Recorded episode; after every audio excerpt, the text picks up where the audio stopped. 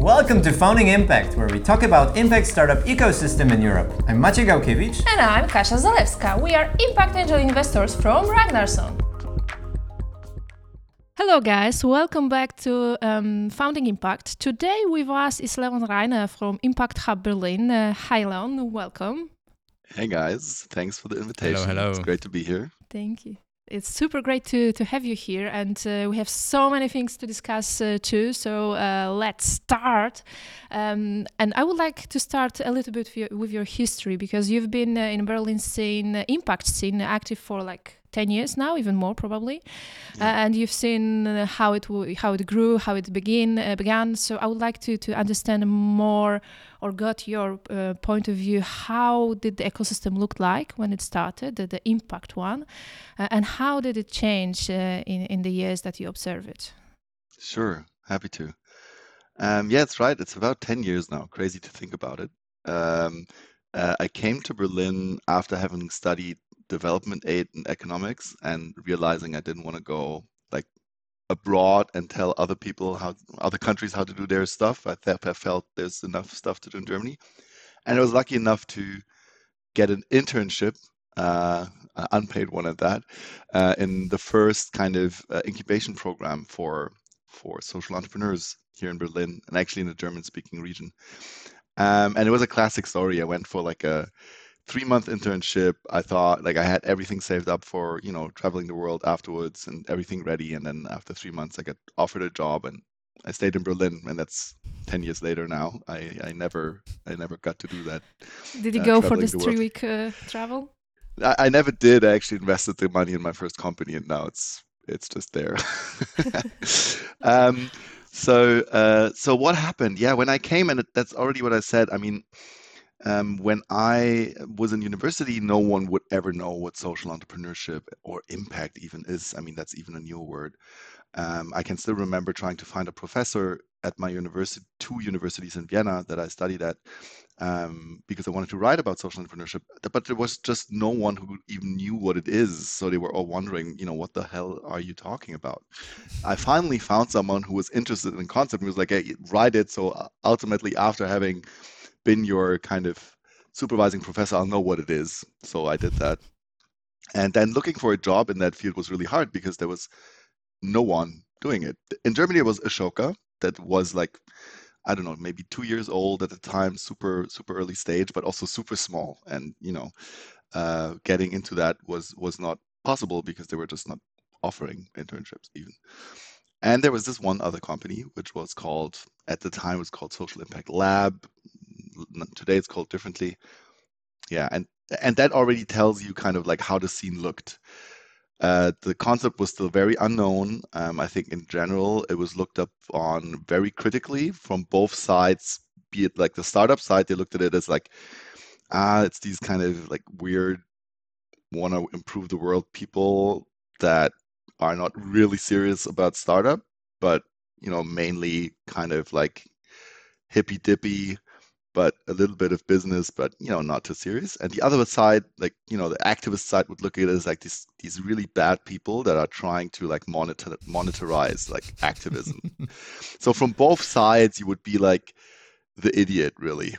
Um, so and, and and I think that was a sentiment also in the beginning of starting my my my company that a lot of times you would either talk to the foundation and they would be really really worried that you know you us being like impact hub being like a, a gmbh so for profit legal form like we and then ah, like we can't do that and are you gonna like earn money with us and like how are we gonna support this? And on the other hand like the for profit side being very critical about you know but you're not really looking to like make you know great margins and what's your irr this is ridiculous like you know. So this classic paradigm of being in between the chairs. And I think this was very true for the scene. So I came to Berlin. I was in the moment, kind of the first incubation program started. There was a little bit of a Ashoka. There was nothing at events. The scene was so small that it literally fit into one room. Um, and I can still remember meeting so many people back then that today are in the you know in various positions or have started early social entrepreneurship ventures. I mean, Better Place was a big name that back then also had just started. I actually also applied for an internship there. That was kind of the one other opportunity there was. Um, but that was it. Like there was nothing, and all the things that started were literally. I mean, getting funding was so. I mean, it's still hard, but back then it was so hard because again, like every investor you would meet would would just tell you, you know, who are you and what kind of what kind of idea is that to like not wanting to maximize profit? I'm an investor. Like, what kind of idea is that?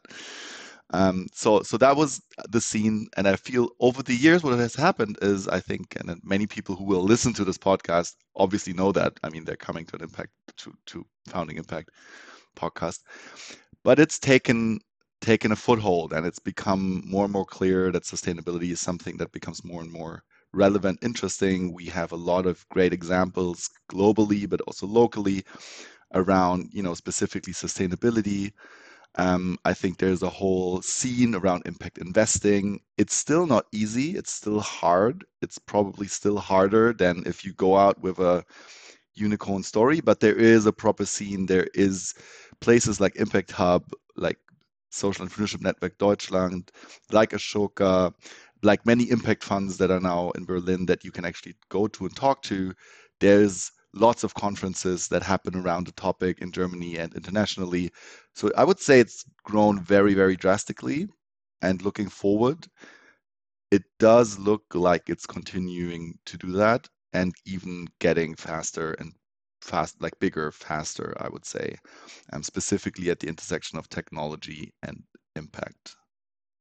Maybe before we dive a bit deeper into what, what is now and what, what can happen in the future, I'm always really curious about the motivation of, of people to going into a specific space and what actually pushed you to to be in the impact space. Um, yeah, I think for me, my parents are both entrepreneurs, small scale. My dad is a doctor, but he has his own practice. My mom has always run shops and several. And I was at university and I studied both at politics part of the university, um, which was very leftist, you know, reading Marx, reading like, you know, very critical theory loading. And I also went to the economics university in Vienna, which is very like neoliberal, macroeconomics, accounting, you know, everyone looks exactly like in a book when you when you or when Google when you type in you know uh, BWL student uh, like you know economic student that, that, that's how everyone would look mainly mainly men. And so I would go between these two worlds of like the you know the the the shirt wearing uh, uh, the shirt wearing dudes studying uh, economics and the the rasta the rasta wearing critical theory dudes at politics. So that's how I studied, and and and for me, it was always the question like how to get this together, and I was always doing my own vent like little ventures and projects to earn money during university. And then at some point it's like, like how can you get this together and like not always be the the idiot from for both sides? And i guess social entrepreneurship was that solution for me. It was like ah cool. Like at first it was fair trade. Before social entrepreneurship it was like ah that's cool. That's also kind of combining the two sides a bit and then it was kind of with Muhammad Yunus getting to know about um, social entrepreneurship and then that came along and i think i always had the feeling it's kind of best of both worlds um, being able to kind of fulfill a really cool purpose for yourself and society, and at the same time be entrepreneurial and really build something that can stand on its own. And I think that was always the motivation. Um, yeah, and even when I started like an internship at an incubator, it was with with with eyes on like, hey, like I'm gonna see a lot of like teams start, so I'll learn a bit how that works I already quit after one and a half or two years, which was a bit too fast, I guess. Should have learned a bit longer, but that's how it goes. Uh, I, my next question was going to be why why you wanted to be the idiot uh, in the middle, uh, but you explained it very well. Uh, so basically, the, the background you had and and your studies. Uh, so maybe going a bit more into the direction of collaborating with uh, with others. you've been doing this for years. You have lots of experience in this sphere uh, with all sorts of organizations and people. And it would be really curious to know what do you think are the unobvious do's and don'ts that are uh, that you learned over time when it comes to collaborating with people, all sorts of people and, and organizations. Um, yeah, it's a it's a great question. Um, I mean, collaboration for me is a very central topic. Um, I feel specifically in the impact space, it's it's one of the, if not the key lever for success. And this is, you know, visible throughout my work at Impact Hub, but also outside of it. Um, but collaboration is a very complicated and challenging thing. Can you can you maybe tell us what, what do you mean by collaboration? Because I mean, Sure. probably everyone understood what collaboration Yeah. is, but uh, if we kind of under, uh, I mean, at the uh, at the I mean, at the core, it means like looking at problems together and trying to solve them together. And then ideally, when when it's about collaboration, at least in my with my point of view, it's like together always means like from different viewpoints, people and stakeholders that are relevant and are motivated about a central challenge, but who are looking at it with different kinds of eyes and with different kinds of skills. Speaking of you know looking at a challenge like climate change with like startup eyes corporate eyes foundation eyes government eyes research eyes and then really not only looking at it together analyzing it together but understanding that actually working on a solution together is a whole different quality of like exchange and actually making it happen. I always feel like an idea is worth 20% so you can like sit together in this kind of diverse group and have an idea but it's worth so much less than actually and that's what collaboration is building something together. Um, and and that's what it is for me. Um, it means really like working on solutions in these kind of multi-sector um, different background kind of settings. And regarding do's and don'ts um, obviously there's lots to say about that but maybe some short ones. I think i think do's I, I think it's really daring to do it. I think specifically when you're you know you know starting as a as a as an entrepreneur it's sometimes a really early question that you have is like you know i have this great idea but you know whom should i tell about it? Because i don't want it stolen. I think that's the obvious one that that people have. Um, and and my experience with this is just usually in in nine out of ten cases those entrepreneurs who talk about their idea a lot with a lot of people are the ones who become successful because usually an idea many people if it's a good idea probably several people have it at the same time because it's just what the current situation in the world kind of tells you. Ultimately success will be with the one who has the best collaborators and will execute best. So so i think this question is always one of like sharing So first do is talk to people. Simply saying, uh, the more people you talk to, the better. I would say so. Um, and and and talking about it is the first step towards collaboration because that's when you find out who actually is interested, genuinely interested, and wants to support. So find out who wants to collaborate with you. But then there's an important step that many people often forget, and it's a tough one. Is like find out with whom collaborating actually makes sense. Because just because someone wants to support you or wants to work with you, that doesn't necessarily mean it's a good idea. And that's what's often misunderstood. Just because I say collaboration is at the at the core of what I do, does not mean that everyone who offers me help or who offers to work with me, I need to say yes to. Um, and I think this is something again like then often that, that feels strange. Like I talk about collaboration all the time, but probably again like not, nine out of ten times I will say no because it's it's you know it's it's not a perfect fit. The person understands the problem differently. There's many reasons. I, I just I, I'm not on the same wavelength. We don't like each other. Who knows? You know, there's many reasons for that. So find the people that you want that you could be collaborating with, but then also critically decide with whom it actually makes sense for the right reasons, and and that's really often really difficult. Um, and it's a and it's also there's not like a formula for that. Again, like it's often also related to trial and error. Mhm. So you need to know, uh, you need to be open to speaking with people. You need to know who is actually a good fit. Uh, are there any other um, problems or um, challenges that the ecosystem faces uh, that you that you think are par- particularly important in, in the context of collaboration? Um, I, I think one, one maybe one last thing. I, I think actually defining exactly what you're trying to solve is, is really really important in the whole process. So having that kind of very specific challenge, because obviously doing about climate change, I'll find a lot of people who want to work with me. But it's way too general. Like I cannot make a decision around like who to work with, how to work with, etc., how to collaborate on this. So really kind of having that challenge, deciding who exactly is out there, and then deciding like whom of those people am I going to work with? And then being very diligent about that collaboration. It's not like it's something that actually requires a lot of work, a lot of communication, a lot of very open communication about like what I need, um, how this comes together. And I think this is something you really need to learn. Uh, it, I would say it's an entrepreneurial skill that you have to build.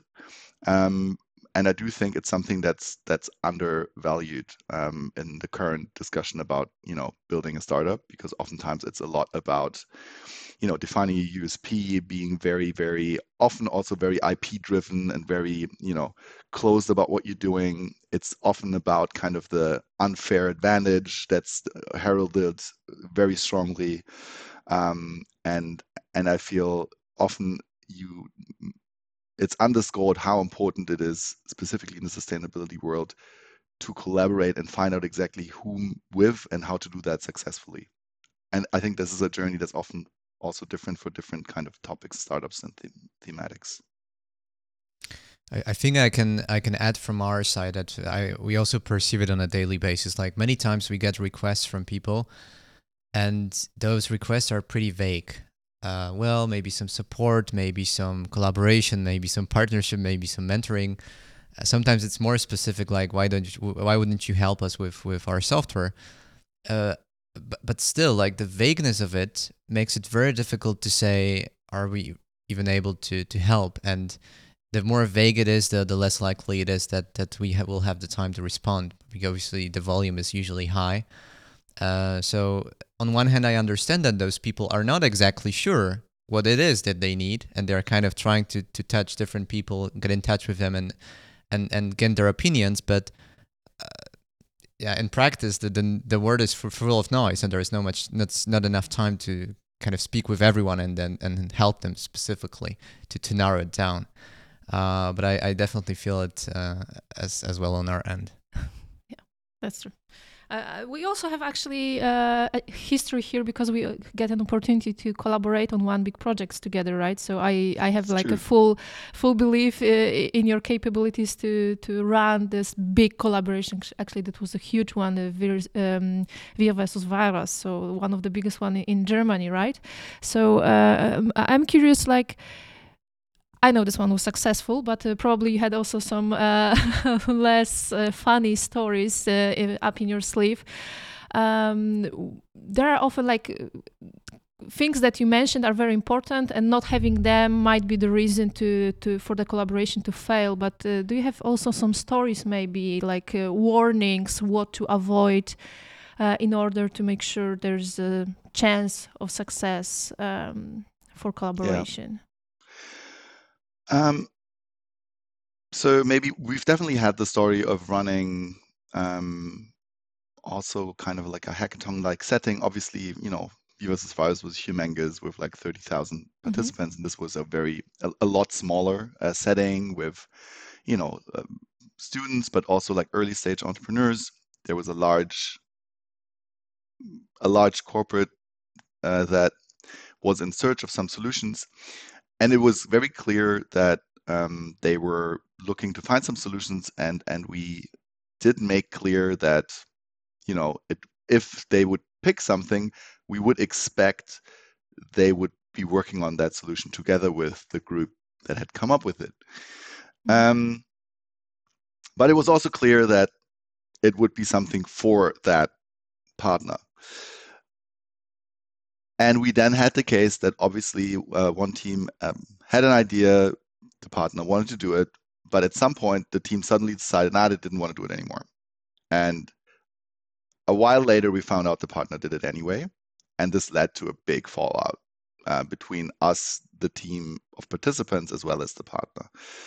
And it's obviously a worst case scenario, you know. Um, the uh, overlying story being that obviously the partner stole the idea and then built it. The partner said, well, it's not true. We had like something very similar already in our pipeline.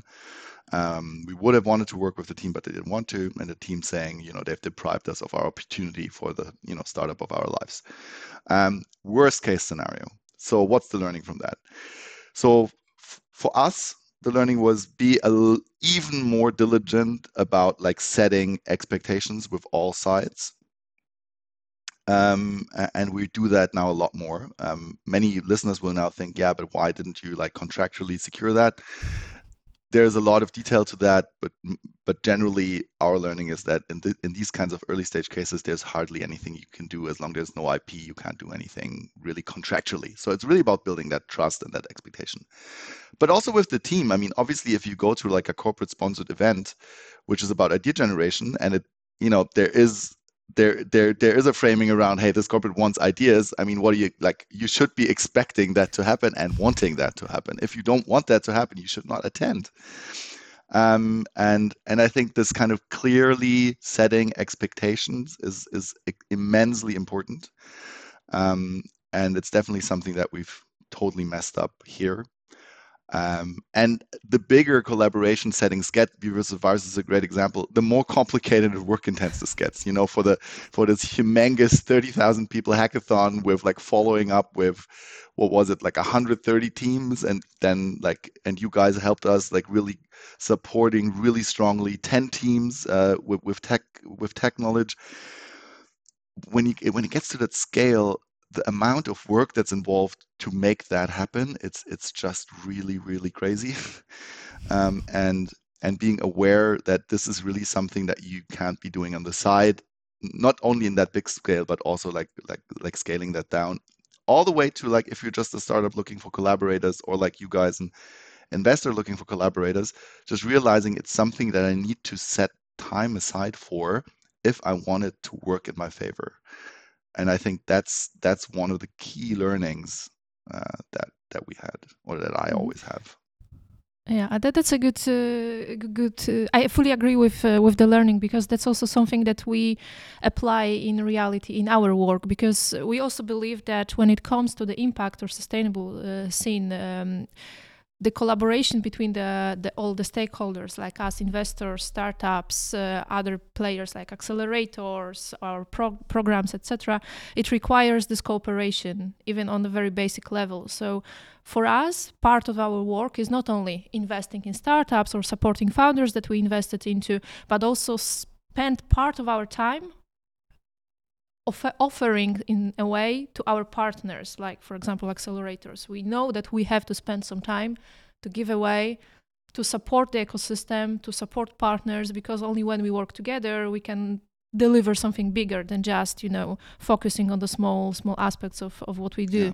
so I, I, fully agree with you that uh, we we it took us a little a little time actually to to get to the point of understanding okay a part of what we do, we need to secure some time to make sure that we have this time to offer to our partners uh, to make the collaboration more successful right? So so that's that's how we apply it in practice the rule that you just mentioned.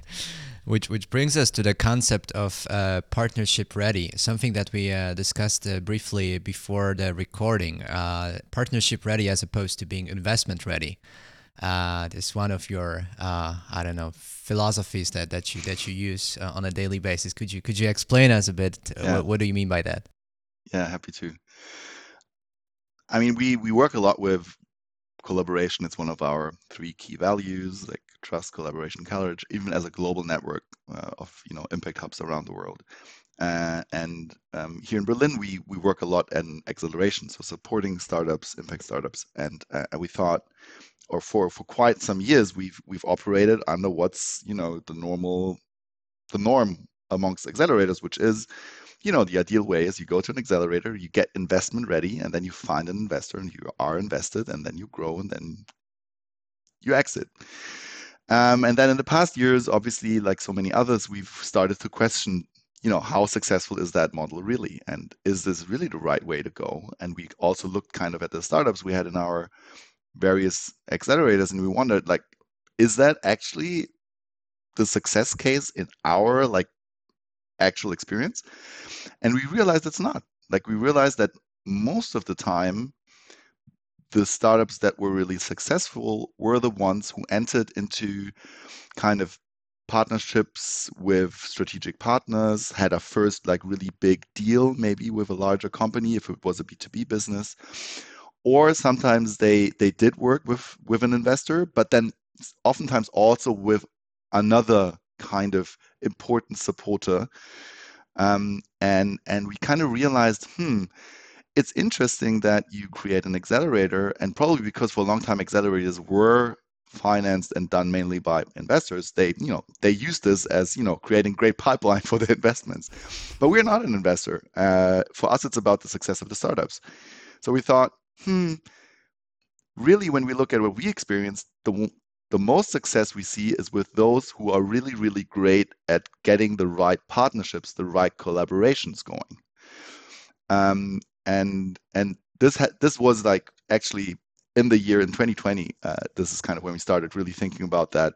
Also, like in the aftermath of Wir versus Virus and the whole work we did there, and we really started thinking like, okay, what does that mean for us when we when we design new programs and we we now as Impact Hub want to create uh, a specific programmatic approach that we call impact ecosystems, which is really really geared towards creating partnerships between startups in the pre-seed and seeds phase and important partners who can be investors, which also can be like strategic investors like corporates or SMEs or foundations or research institutions.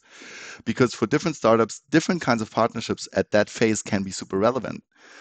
And and that's why we said, okay, what we need to achieve with the startups is not investor readiness, because this is only one of the relevant stakeholders you might want to partner with, but it's partnership readiness to be really able to create great partnerships that help you grow as a startup with these other stakeholders. And that means also being able to provide value to not only an investor by growing in valuation, but also, for example, to an SME or corporate partner by creating a proof of concept with them or with a research institution because they're able to kind of look at some uh, uh, some super interesting hypotheses together with you that help you and them um, them in great publications and you in a you know validated um, offering. Um, so that's what we're kind of looking at now. We're still learning what that means, really, um, but it definitely means that you know we we have matching events, for example, not only with investors, but we also have matching events with with SMEs and startups.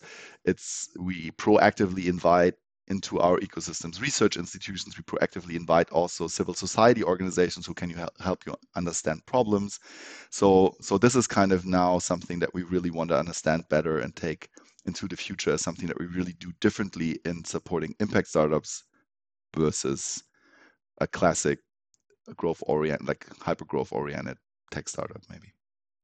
And uh, do you think it's applicable to a specific uh, to to startups in a specific stage, or it's it works for more or less everyone? I think it's a very good question. I, I do think um, to, to partner with certain stakeholders, you need to have a certain stage. So, for example, to really work with a corporate on a on a on a proof of concept, you have to have a certain like a like a good understanding. You have to have a working prototype. You have to have like a pretty much a team in place. So you can't be like too early. You need to be at a certain stage. So kind of like roundabout seed stage, pre-seed seed stage. You can't you you need to have more than an idea. An idea. You need to have you know a proof like a proven idea ideally some first customers. So it it doesn't start like it doesn't really work all the way in the beginning and then it gets easier and at some point you you know you've you know what you have like you have your market fit you know exactly what you're doing and then it's more about kind of sales and partnership partnerships in terms of sales. So i think it best works in that mid section pre-seed to seed um, but it's relevant for all other stages as well. But that's at least our current hypothesis. Maybe in one year I can say something different when we've learned a bit more. When you talk to founders, um, do you see that? Maybe in another way, uh, ask the question: Do you think it's something that you can learn to collaborate with people or it's uh, because I, I see it, sometimes it might be a problem in the mindset like instead of focusing on growth and uh, revenue etc you can achieve your goals in a different way finding the right partners is it something that uh, could be taught to founders that there is another way for you to go And if yes, uh, are you doing that? How? Where to look for like some I don't know tips how to Yeah. how to make it work? It's a super good question. Um, I mean,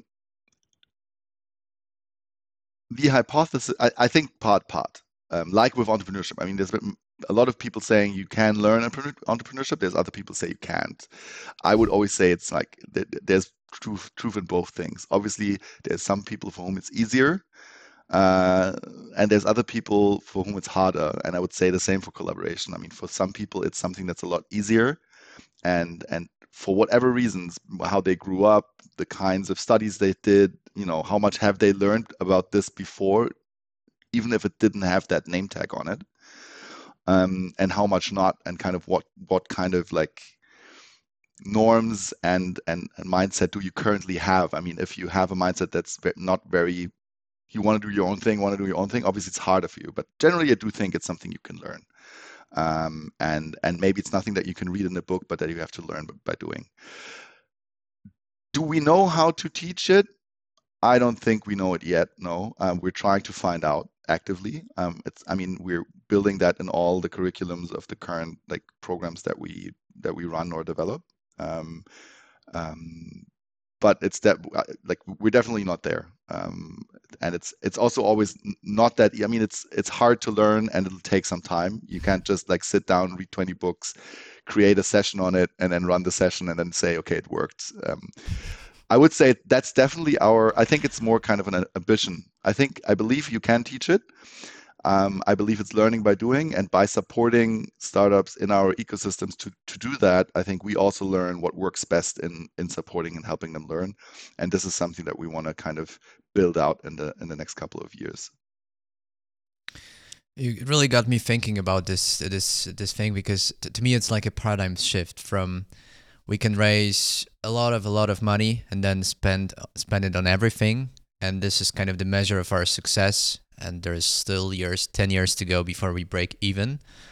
And then you you say something completely maybe not completely opposite but like looking at it from a very different perspective of if you're not able to collaborate with people then no matter how much money you have it's not the measure of your success. Do you think this is specifically important for the impact space because of the complexity of the problems, or um, it, it's also like something that uh, a broader ecosystem of startups should consider? I mean, first off, I think I'm I don't want to always like have like you know one zero. You know, it's not that Mhm. investment is not important because obviously you know building a product strategically, being able to strategically hold the line for for a certain amount of time till something actually works or breaks even is really important. So it's it's not that it's not. But I do feel this kind of approach of exa- like the the extreme hypergrowth approach of like just throwing money at something until it works. I think first of all, it it's not very I, I would I, it's it's definitely an approach that assumes that there is a winner takes it all market because otherwise Yeah. it will not pay off. And I do fundamentally believe that the problems that we face in sustainability are not a winner takes it all market. To come back to the example, climate change is not a winner takes it all market. There will not be one company that solves climate change. That's a stupid, stupid thought. Um, you can hear a great TED talk by me in some time in the future that's called "Can One Company Save the World?" um, and that also goes into that direction. So I fundamentally believe that because of the complexity of the problems um, and the kind of markets these problems create, equality, climate change, um, and and problems alike, there's not a winner takes it all market, and that means that fundamentally that you need a lot more solutions, and that again means that these solutions need to grow in a different way, and and I I do feel that collaboration is one key building block in that different way of growing. Um, it's also not it's it's also about growing and becoming successful because you want solutions to be used by as many people as possible. Um, so I think that is one key building block. I'm sure there's others, but it's the one that we're currently looking at hard, trying to find out how we can really leverage it. And it's it's really what we're building our our our latest uh, we're spending all of our our growth capital on on on on going into that direction. This it, this is our core belief, and if it doesn't work out, then also my company will not work out. it's it's great to hear in your answer like how you balance the things. Um, like it's going into one extreme is, is no good and uh, it's exactly what you said about the uh, at the beginning about maybe not being like an activist purely and not maybe being just this bloody um, capitalistic company but something in between and i think it's present also in in in your uh, thoughts about about different things um, Cool. Uh, maybe just going a bit uh, back to uh, to what you do professionally, um, and specifically to Impact Hub Berlin. Uh, I know that you're about to open a new, much larger space, uh, uh, and also increase the, the the amount of members. So it would be really great to hear a bit more. What was the motivation behind it, and what's the vision for the future for this ecosystem in in Berlin? Yeah. Um, yeah, thanks for the question. Yeah, it's a really exciting time for Impact Hub in Berlin. Um, so maybe just for the listeners, really shortly, Impact Hub is a global network of uh, communities, spaces that center around impact and innovation. So in 100 places around the world, there's a co-working space, an amazing community of people of different backgrounds working on impact startups and impact innovations at large. And there's always a team that helps them. And here in Berlin, we started uh, yeah, something like seven, eight years ago. And um, in the past two years, we've uh, developed um, a new a new space, a new location for ourselves, with three and a half thousand square meters in the middle of Neukölln.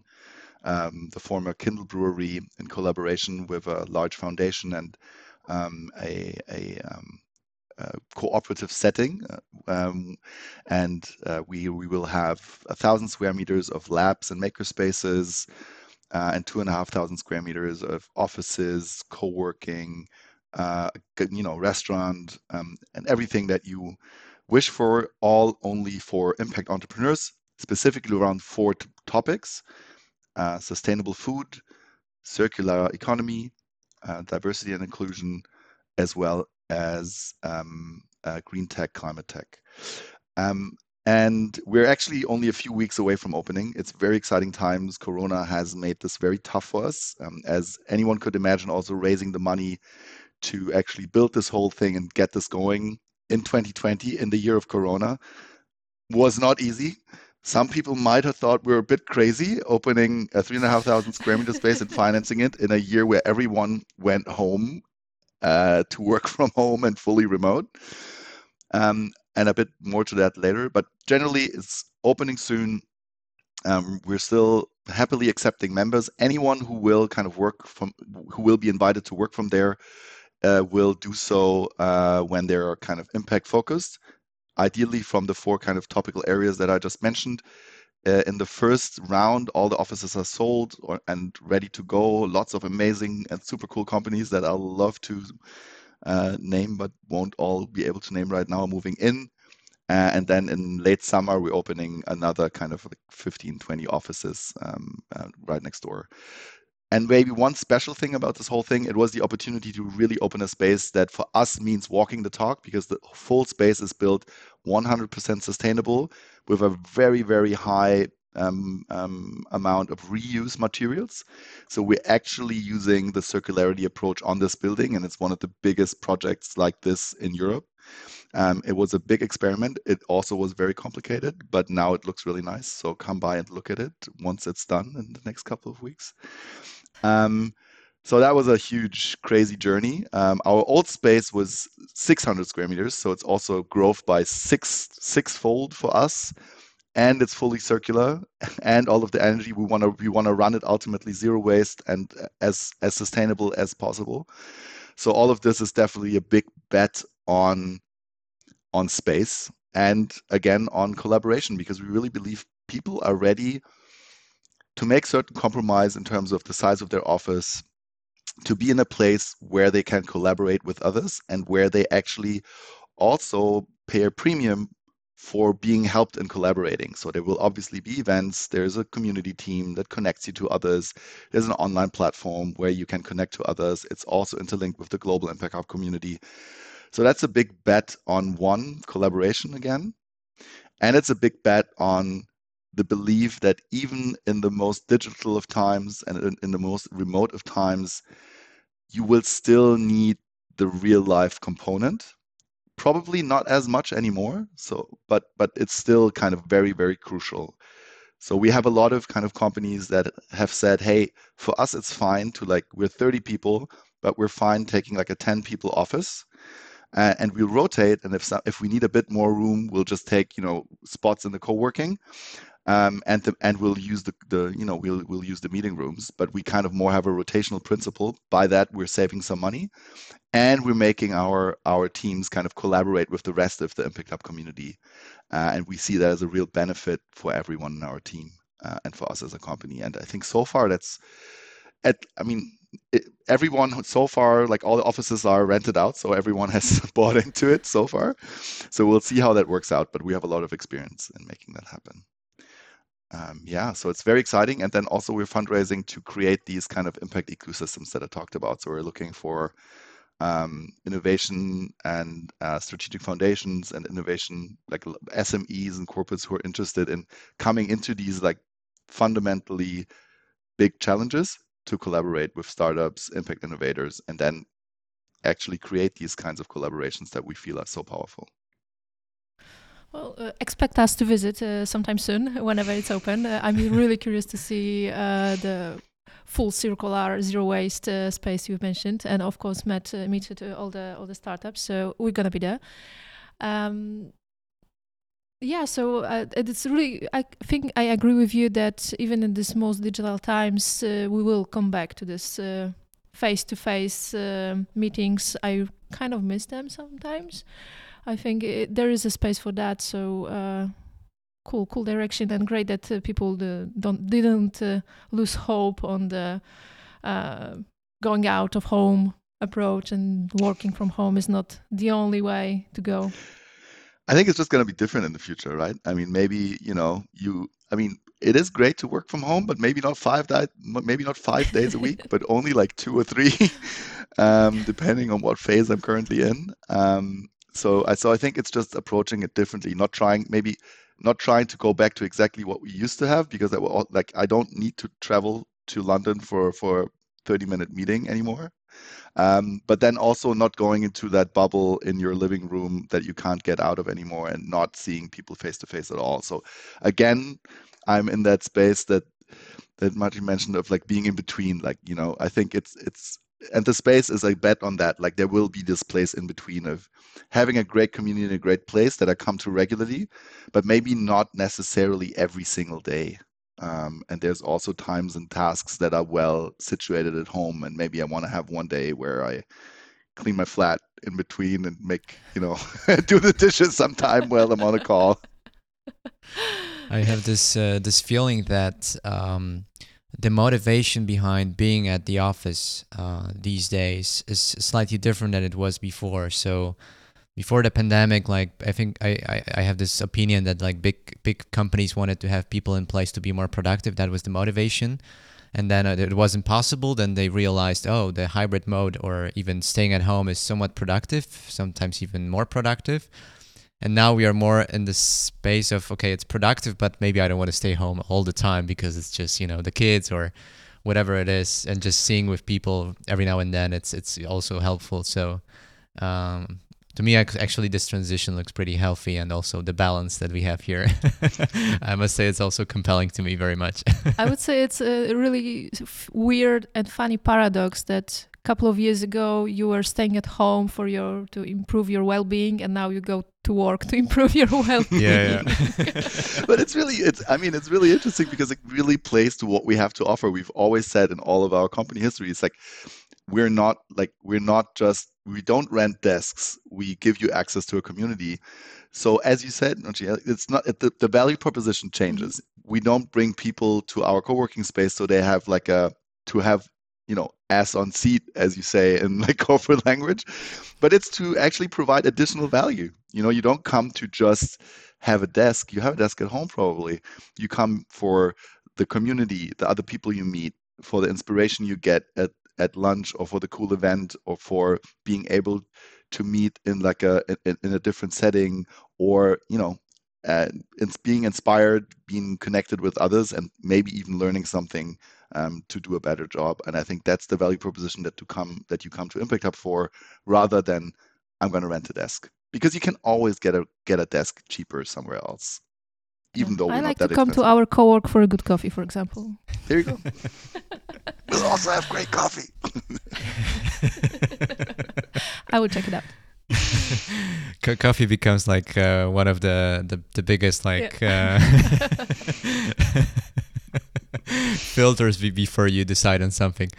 Okay, uh, guys. Um, my biggest takeaway from from today's conversation was uh, around the topic of being partnership ready. Uh, I really liked what you said, but said about said about this paradigm shift, at least for pre-seed, seed stage companies, that this might be like more valuable um, or a, a better pred- predict, uh, predictor of the success of a company than uh, funding itself.